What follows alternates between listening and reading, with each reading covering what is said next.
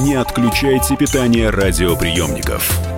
Начинается передача данных. Здравствуйте, друзья. Это передача данных. У микрофона Мария Баченина. И сегодня у нас э, в гостях популяризатор космонавтики, блогер «Зеленый кот» Виталий Егоров. Спасибо вам, Виталий, что пришли. Здравствуйте. Здравствуйте. Ну, понятно, что накануне Дня космонавтики мы будем говорить о космосе. И решили встречу сегодняшнюю приурочить э, к самым главным э, астрономическим, космическим событиям 2019 года. Говорят, кстати, что 2019 будет суперкосмический год. Э, будем сегодня выяснять, так ли это. Что нас ждет? Испытательные полеты. Будем наблюдать полное солнечное затмение. Будет транзит Меркурия по диску Солнца. Индия, Китай укрепляют свои существующие программы по исследованию Луны.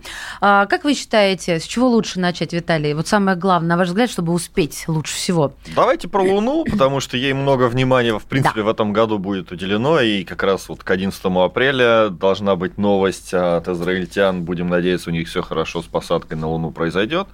И вообще, я даже писал в блоге такую текст под названием «Год Луны по восточному календарю», потому что Израиль, Китай, Индия, все нацелились на Луну, все чего-то запускают или собираются запускать. А почему вдруг, на ваш взгляд, почему вдруг все туда устремились? Вроде спокойно относительно было до этого, а тут раз... Ну, э, на самом деле нет, потому что индийцы уже запускали колонии, китайцы трижды, даже четырежды уже получается, дважды на орбиту запускали, дважды на поверхность Луны. Просто совпало так, что все вместе решили ринуться на нее. Ну, определенная гонка между ними существует, и космонавтика Индии и Китая, они так друг на друга посматривают и пытаются гоняться. Это не так интенсивно, как, конечно, в свое время было у НАСА и советской космонавтики, но с определенной оглядкой они работают. А как вы относитесь э, к тому, что китайцы высаживали растения в лунный грунт, всходили, погибали? Это сенсация? Мы-то не, восприняли на, это... На самом деле они не высаживали в лунный грунт, они привезли, они привезли просто грунт с собой. Нет, они вырастили, но они просто взяли сухую землю, посадили туда зерна, упаковали все это в банку, отправили банку на Луну, на Луне подогрели и полили ее, и там что-то успело вырасти за две недели. А, и к тому времени, как об этом объявили, о том, что вот Китай вырастил на Луне и все такое, там уже все погибло, потому что э, ее не предполагали обогревать в течение лунной ночи, и там все замерзло mm-hmm. просто. Хорошо. Ну, без э, Илона Маска нам никуда не деться, да, а, и вот о его запусках, в которых мы можем уже и запутаться, но стоит ли на него обращать внимание в этом году, потому что предполагается сначала испытательный полет капсулы, затем а, а, пилотируемый, и все хотят отказаться от наших.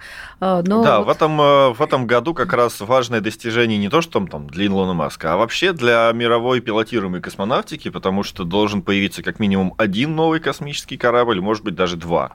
А вот э, Crew Dragon, как раз компании SpaceX, уже успешно провел первые беспилотные испытания, слетал до МКС, пристыковался, отстыковался, вернулся на Землю. Вот эта капсула, которая вернулась, ей еще предстоят одни э, так называемые братсковые испытания или испытания отделения во время на этапе разгона – Э, то есть ракета стартует, э, там поднимется на несколько десятков километров, наберет там скорость километров, там полтора-два километра в секунду. И в этот момент капсула будет отстреляна для испытания системы аварийного спасения. После этого уже ожидаются еще через несколько месяцев, ожидается следующий полет Crew Dragon, если все пройдет успешно mm-hmm. с этими испытаниями. И он будет уже, должен быть уже пилотируемым. Это будет ориентировочно лето, ну, может быть, осень этого года. А тут есть что-то принципиально новое, потому что мы все э, можем себе представить, благодаря художественным фильмам, документальным съемкам, как э, космонавты начинают свой полет, как они где сидят, что испытывают. Но вот Илон Маск, он просто сделал свое или принципиально что-то новое там есть? Не слышали о таком? Ну, никакого теле телепорта и там... Я не ожидаю от вас. Антигравитатора он не изобрел, поэтому с точки зрения техники, конечно, там ничего нового. Все та же формула Циолковского, все то же атмосферное давление в этой капсуле. А, новое там что? Во-первых, это будет, по сути, не пилотируемый корабль, а пассажирский. Ого. То есть он способен летать без людей, он способен летать с людьми, но участие людей в управлении, в полете не, не обязательно. Они, конечно, будут э, контролировать все показания, Э, может быть, им даже там дадут порулить на время, но э, реально в этом нет необходимости. То есть он может летать и так. Он с земли кем-то управляется или роботом ну, отча- на отчасти борту? бортовая система у него, конечно, готова для автономного полета, но из Земли его будут вести. В принципе, похожим образом и э, Союзы летают, но там все-таки э, за человеком остается значительное участие. Э, ну, даже знакомые космонавты говорят, что это вот я общался с Александром Мисуркиным, и он говорит, я думал, когда в космонавты подавал заявку, что космический корабль это как в Звездных войнах. Сел и порулил, полетел. А оказалось, полет больше напоминает полет на воздушном шарике. И тебя всегда на веревочке снизу держат, и снизу управляют твоим полетом, а не ты сам. То есть в данном случае, вот как раз в этом году Роскосмос тоже предполагает э, беспилотный полет Союза для испытания ракеты и новой стартовой площадки, где потом должны быть пилотируемые запуски. То есть точно так же, как вот недавно слетал Crew Dragon без людей, Точно так же в этом году должен слетать и Союз. Э, и это как раз покажет, что, в общем-то, и Союз может без людей летать и э, стыковаться, выполнять все задачи. То есть пилотируемых кораблей самих по себе уже у нас практически нет. Это будут пассажирские. А на ваш взгляд, это не порождает новый виток э, такого соперничества, как а, во времена холодной войны Советского Союза и Соединенных Штатов? Ну, я имею в виду в области космоса. Потому что все-таки в какой-то, в какой-то мере они от нас зависели до а, вот этого корабля Илона Маска. Если все пройдет удачно, то они, перестанут. Э, по технике, да, они зависели, но вот эта риторика холодной войны, гонки в космосе, это наша абсолютно такая российская тема, которую активно продвигают в СМИ, э, забывая, старательно забывая, особенно нынешнее руководство Роскосмоса старательно забывает, что практически все достижения Роскосмоса, которым сегодня он гордится, в 90-е и 2000-е были сохранены благодаря американцам. Mm-hmm. То есть американцы платили за то, чтобы российская космонавтика оставалась российской космонавтикой и сохраняла свои прежние советских времен возможностей. Чтобы не развалилось, как не многое. Ну, у них были определенные, конечно, свои интересы, интересы да. чтобы там наши инженеры не разъехались по всяким северным Кореям, э, и потом северокорейские ракеты там стали бы угрожать США. Понятно, что у них была своя довольно прямая заинтересованность, угу. но по факту они спасали нашу космонавтику. И говорить, что да мы сейчас их победим, это смешно просто. Ну, неэтично, как минимум. Потом, потом да. да, их инвестиции окупились, когда российская космонавтика стала спасать американскую пилотируемую космонавтику после 2011 года, когда они отказались от своих шаттлов и летают до сих пор на Союзах. Так что это, это и есть сотрудничество в космосе, но это никак не гонка про премию а, Google Lunar X, да? Угу. К чему я? К тому, что была объявлена эта премия для некоммерческих организаций, кто первый до конца марта прилунится. До конца марта 2018 года. Ага, вот, но а, получается, что кто-то пытался, и только в этом году, в 2019, вот я имею в виду, конечно, Израиль, да, от, отправиться. Можете прокомментировать? Да, этот конкурс Google Lunar X Prize был объявлен еще в 2007 году. Google действительно был готов заплатить 3,25, а потом уже до 30 миллионов долларов подняли ставку а, той частной компании или объединению, которое сможет запустить к Луне, высадит на Луну, проедет 500 метров, передаст 500 мегабайт данных на Землю. Но никто этого не сделал. Угу. То есть даже за 30 миллионов долларов 60 команд пыталось участвовать в разное, на разное время, в разные периоды. А, и никто этого не сделал. В результате... А что проблема-то? Да сложно это, потому что 30 миллионов долларов это мало для такой задачи. И все, кто, все команды, которые пытались уместить бюджет а, этой миссии в 30 миллионов, а, они все прогорели. И они... потеряли то, что уже успели вместить, получается. А, ну, все, по крайней мере, время они потеряли. Была, например, компания Селеноход, ну, не компания, а объединение просто, российский проект. Они вот решили участвовать в этом конкурсе. Э, пытались, все там у них прошло неудачно, денег они не нашли на эту задачу. Нужно же сначала долететь, а потом только получить приз. Да, да, я вот, вот. это То есть имею на, на то, чтобы да. не то, что долететь, даже на то, чтобы луноход построить и что-то еще, они ни, на, ни, ни на чего они денег не нашли. Но они распались как команда, но те наработки, которые они использовали, они так или иначе пошли. Там одни ребята занялись робототехникой, другие ребята занялись э, протезированием, то есть тоже связанные с робототехникой, но уже на новом уровне. И так или иначе из, этой, из этого объединения какие-то проекты уже коммерческие э, выросли э, и занимаются чем-то полезным сейчас. То есть говорить о том, что это было бесполезно, неправильно. Но говорить о том, но до, до Луны они, да, не дострелили. И таких проектов были десятки по всему миру. И никто, вот кто пытался в этот бюджет потратить, ну, сделать самостоятельно какую-нибудь суперлегкую систему полета, посадки, все это не получилось. Осталось несколько проектов живых до сих пор, хотя сам Google уже ушел и сказал, не дам никаких денег вообще. Ну, они там где-то пока порядка 5 миллионов выплатили за время, там, за, пока эти конкурсы шли. А сейчас уже, да, есть американская компания Moon Express, они сейчас уже сотрудничают с НАСА, получают, рассчитывают на контракты НАСА по доставке уже на Луне. Есть немецкая команда PT Scientist, которая э, сотрудничают с Audi э, и уже разработали луноходик с колечками угу. э, при вот сотрудничестве с, авиа, с, с автомобильным гигантом. И тоже готовятся. И вот единственный, кто на сегодня реши, реально дошел до запуска, это израильтяне. Э, и у них нет лунохода. Давайте об этом продолжим в следующей части. Не отключайтесь. Не отключайте питание радиоприемников. Идет передача данных. Будьте всегда в курсе событий. Установите на свой смартфон приложение «Радио Комсомольская правда». Слушайте в любой точке мира. Актуальные новости, эксклюзивные интервью, профессиональные комментарии. Доступны версии для iOS и Android. «Радио Комсомольская правда». В вашем мобильном. Не отключайте питание радиоприемников. Идет передача данных.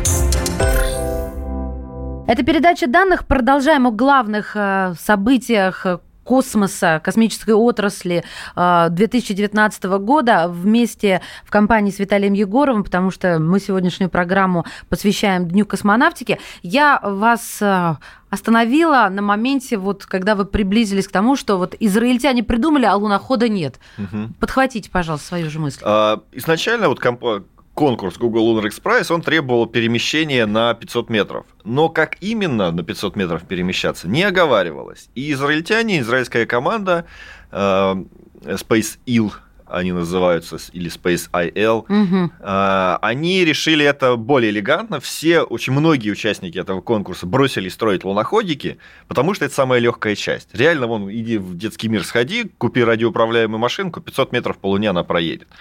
Вот, так что сделать луноход было самое легкое. И все бросились его делать. А самое сложное это посадить космический аппарат на Луну. А это, эту задачу... Отскакивает? Да нет, просто мы когда подлетаем к Луне, у нас относительно Луны скорость 3,5 км в секунду. Это в 4 раза быстрее, чем винтовочная пуля летит. Так, притормозить сложно. И нужно не просто притормозить, а чтобы в момент касания с поверхностью Луны наша скорость сравнялась до нуля. То есть не только затормозить, но в нужном месте затормозить. Да, а то как раз действительно либо улетим обратно, не туда, да. либо размажемся угу. о поверхность Луны. То есть это реально сложно. А, и они решили совместить задачу посадки на Луну и перемещения по Луне. Это было уже сделано в, там, в 60-е годы. Мы, если мы, у нас есть посадочная система, способная сесть на Луну, а, надо просто залить ей побольше топлива, и дать ей возможность еще один раз включить двигатель. То есть мы подпрыгиваем на Луне, угу. перелетаем там условленные 500 метров, садимся еще раз, и как бы все, условия конкурса Тут выполнены. Посадка в несколько этапов. Да. А, но на сегодня им даже этого не, не нужно делать, потому что конкурса нет, требований про 500 метров тоже нет. Поэтому у них одна задача – просто сесть. В начале апреля они вышли на окололунную орбиту, и, собственно, к 11 апреля должны сесть.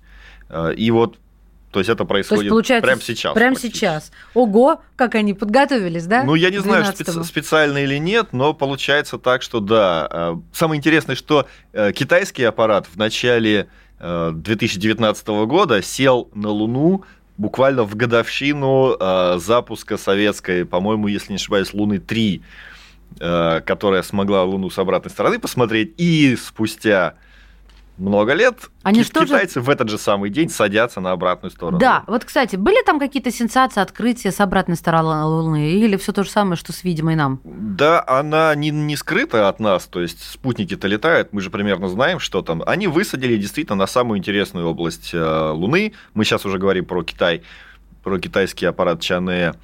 Э, там с точки зрения геологии много чего интересного. Там самый глубокий кратер на Луне, самый большой э, на Луне, так называемый э, бассейн Южный полюс Эйткен.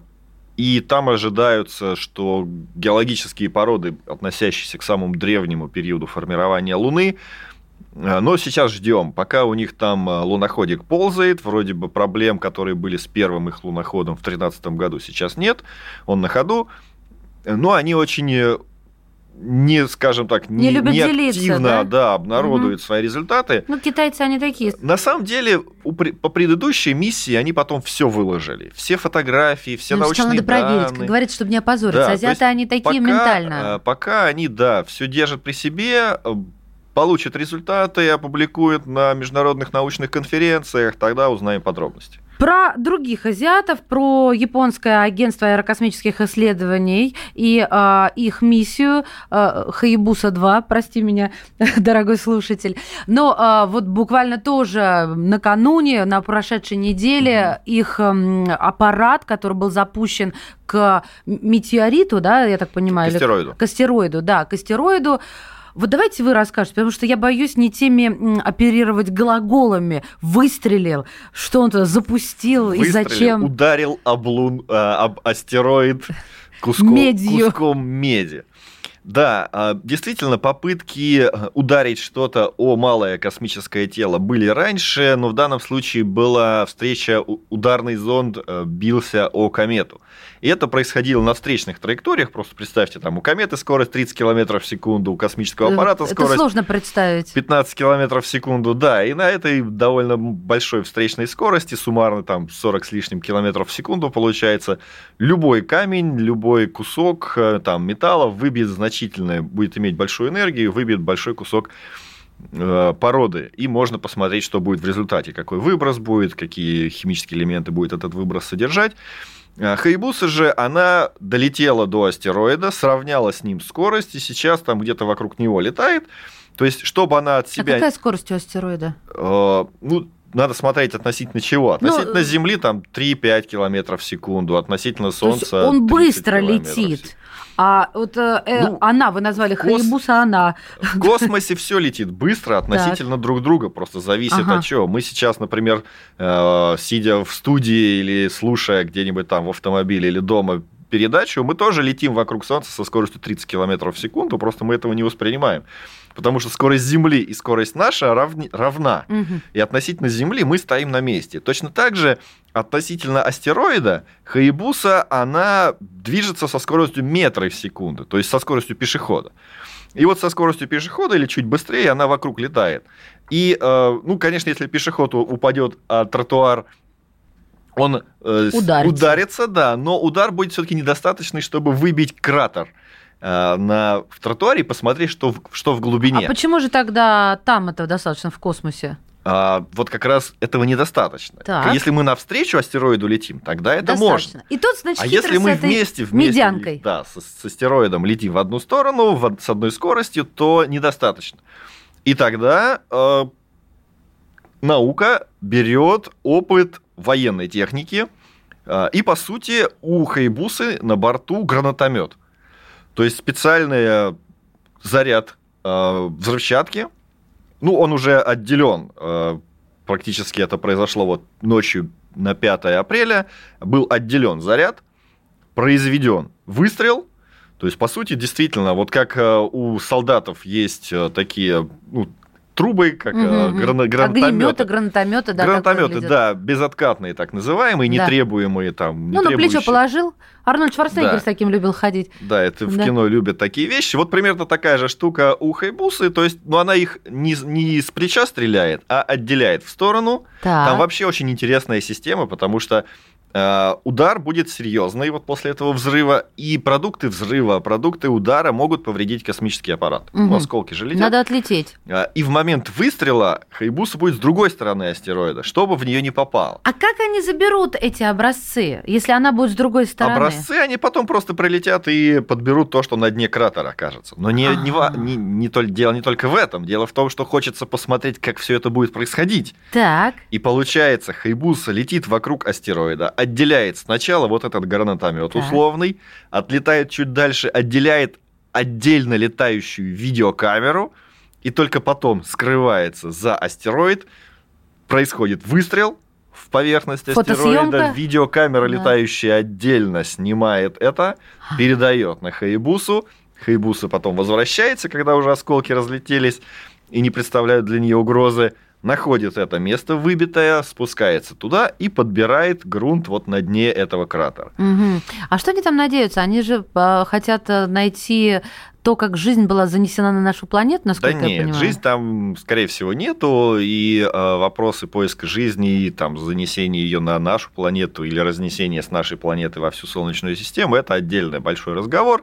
Э, здесь просто изучается само ну, это любят называть протовещество Солнечной системы, потому что все э, там планеты, спутники, так или иначе, они все, когда-то их не было, была просто вот эта куча мелкой летающей пыли и газа, которая стала склеиваться в маленькие астероиды, маленькие астероиды стали складываться, склеиваться в большие. Большие.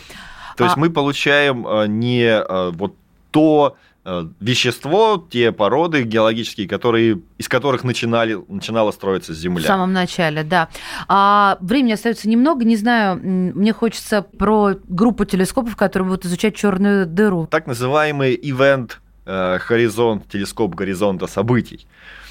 Э, Это наземная система, со- собранная, по сути, из уже существующих радиотелескопов, которые работают в одной связке, э, как э, это так называемая система радиоинтерферометрии со сверхдлинными базами, когда огромное количество радиотелескопов, расставленных в разных местах по планете, начинают работать как маленькие элементы одной гигантской тарелки. Мгм. Э, Вот как раз и э, размер этой условной гигантской тарелки равняется наибольшему удалению э, дальше всего стоящих вот этих наземных телескопов. Ну, по сути, это как радиотелескоп размером с диск нашей Земли, то есть диаметром с нашу Землю, ну или почти там в зависимости от расположения. И все эти телескопы достаточно долгое время смотрели в центр нашей галактики, где находится сверхмассивная черная дыра. Точнее, скажем, сказать правильно надо, с точки зрения большинства теорий научных, э, в центре нашей черной, э, нашей галактики находится сверхмассивная черная дыра. Э, И вот как раз это наблюдение позволит лучше понять, что на самом деле там находится, и насколько наше представление о том, что там есть, совпадает с тем, что там действительно можно увидеть. Спасибо большое. Мы говорим Виталию Егорову, популяризатор космоса, блогер «Зеленый кот». Вместе с нами, я надеюсь, э, отметил неплохо хотя бы начало Дня космонавтики. Спасибо вам большое. До свидания. Передача данных успешно завершена. Не отключайте питание радиоприемника. Скоро начнется другая передача. Всем привет, я Андрей Нуркин. А я Юлия Норкина. И мы переехали. К счастью, не на другую радиостанцию, просто на другое время. Простыми словами теперь в эфире по понедельникам, вторникам и средам в 9 вечера по московскому времени.